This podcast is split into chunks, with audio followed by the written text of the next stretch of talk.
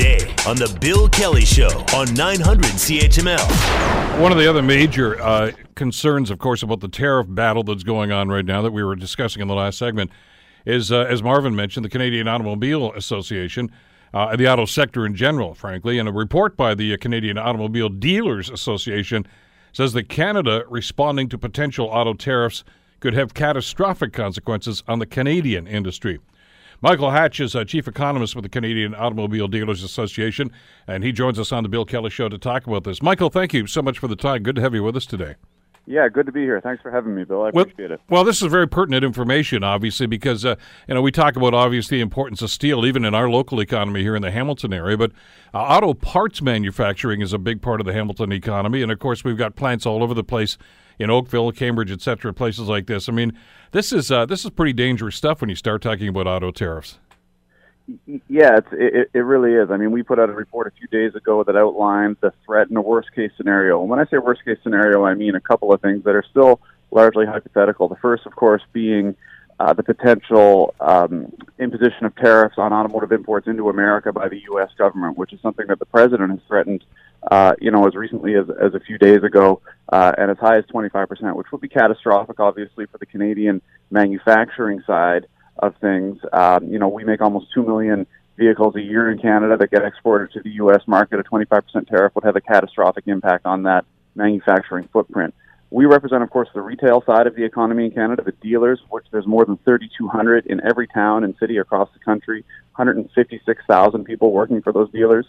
Um, and and the worst case scenario for us is if Canada then responds in kind with a retaliatory tariff on uh, vehicle imports coming into Canada, which would represent a tax hike on the Canadian consumer of between five and nine thousand dollars. So these are massive numbers. Uh, you know, more than 100,000 jobs would be at risk in Canada in the event of that worst case scenario, but we're optimistic that the worst can be avoided.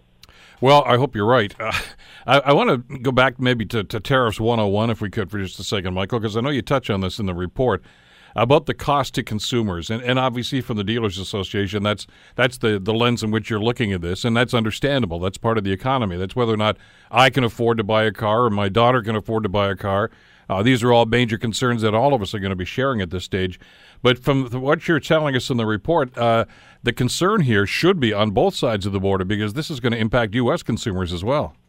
Well, well you're absolutely right. And the immediate threat right now, as it stands today, uh, the immediate burden is is faced primarily by the U.S. consumer. The U.S. consumer right now is staring down the barrel of this potential tariff imposition by the United States. Because really, uh, you know, as we've said in our comments today, in a, in a trade war, you're not pointing the guns at the enemy; you're pointing the guns at yourself. And pulling the trigger on a tariff is really imposing a massive tax on, on yourself. Um, and, and again, we're we're confident that in Canada the worst can be avoided in terms of a reta- retaliatory strike. Um, if America does go ahead and impose its own tariff on automotive imports, which of course they may well do, we, we, we hope they don't, but we can't hope to have any control over, over what America does. But we can control what we do here at home.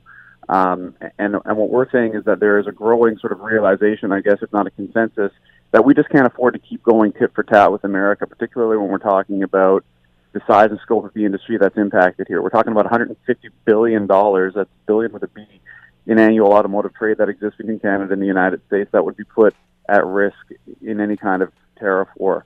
Uh, and ultimately, the consumer would would pay that price. And what we are advocating for is policies that are pro-consumer. Ultimately, if the consumer is looked after, then the economy is going to be in better shape, and, and our members are going to sell more vehicles. So uh, we really think the consumer should be paramount uh, in in all policy making right now. Though it's the American consumer that that is facing the most immediate threat. The Bill Kelly Show weekdays from nine to noon on 900 CHML.